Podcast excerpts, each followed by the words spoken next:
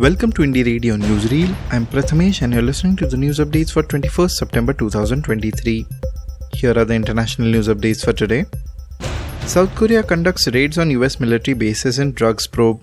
As many as 17 US soldiers and 5 other people are being investigated by the South Korean police forces for allegedly smuggling or using synthetic marijuana via military mail. These raids followed raids in two US Army bases in May, including Camp Humphreys, the largest US overseas base. The police arrested a Filipino and a South Korean, while cases are reviewed against all 22 suspects.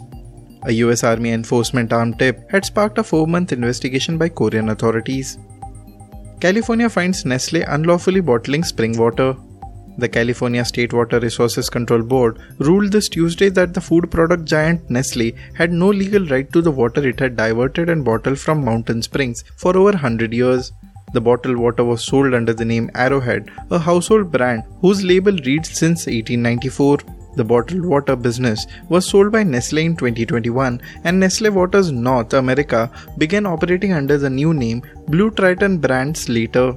The water boards ordered the company to stop using the water for bottling from most of its water collection sites in the San Bernardino Mountains by 1st November this year. The company has been given 30 days to appeal. No longer supplying weapons to Ukraine, says Polish Prime Minister.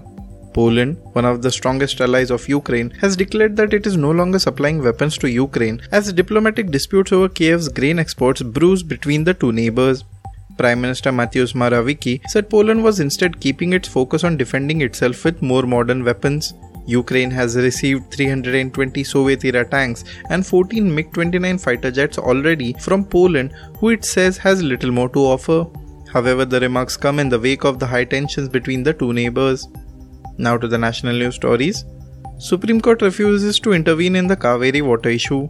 Today, the Supreme Court refused to intervene in the favor of either Karnataka or Tamil Nadu in the Kaveri water dispute and instead made reference to the expertise of the Kaveri Water Regulation Committee and the Kaveri Water Management Authority to manage the water sharing between the two neighboring states.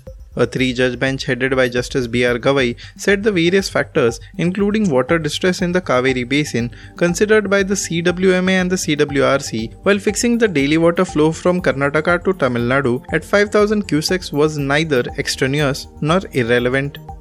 NIA seeks info on 10 wanted accused in San Francisco Indian consulate attack. The National Investigation Agency or NIA has released the pictures of 10 wanted accused in the case of vandalism and attack that took place at the Indian consulate in San Francisco earlier this year. NIA has sought information about them from the general public.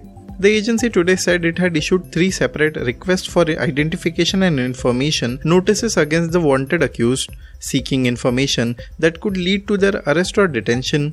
The agency has promised not to reveal the identity of anyone sharing information on the accused, it said. 50 injured in Manipur as groups of women surround police stations. At least 50 women received minor injuries as the Central Security Forces and Manipur Police tried to disperse crowds that had gathered at several locations in the valley districts of Manipur, demanding the release of five armed miscreants that were arrested last week. The accused were also wearing police uniforms when they were arrested. The Meira Paibi, a collective of Meitei women, had given a call to fill the jails on Thursday as an earlier 48 hour deadline, which included a shutdown in valley districts demanding the release of the suspects, lapsed. Thank you for listening to Indie Radio Newsreel. For more news, audiobooks, and podcasts, stay tuned to Indie Radio or log on to www.indiejournal.in.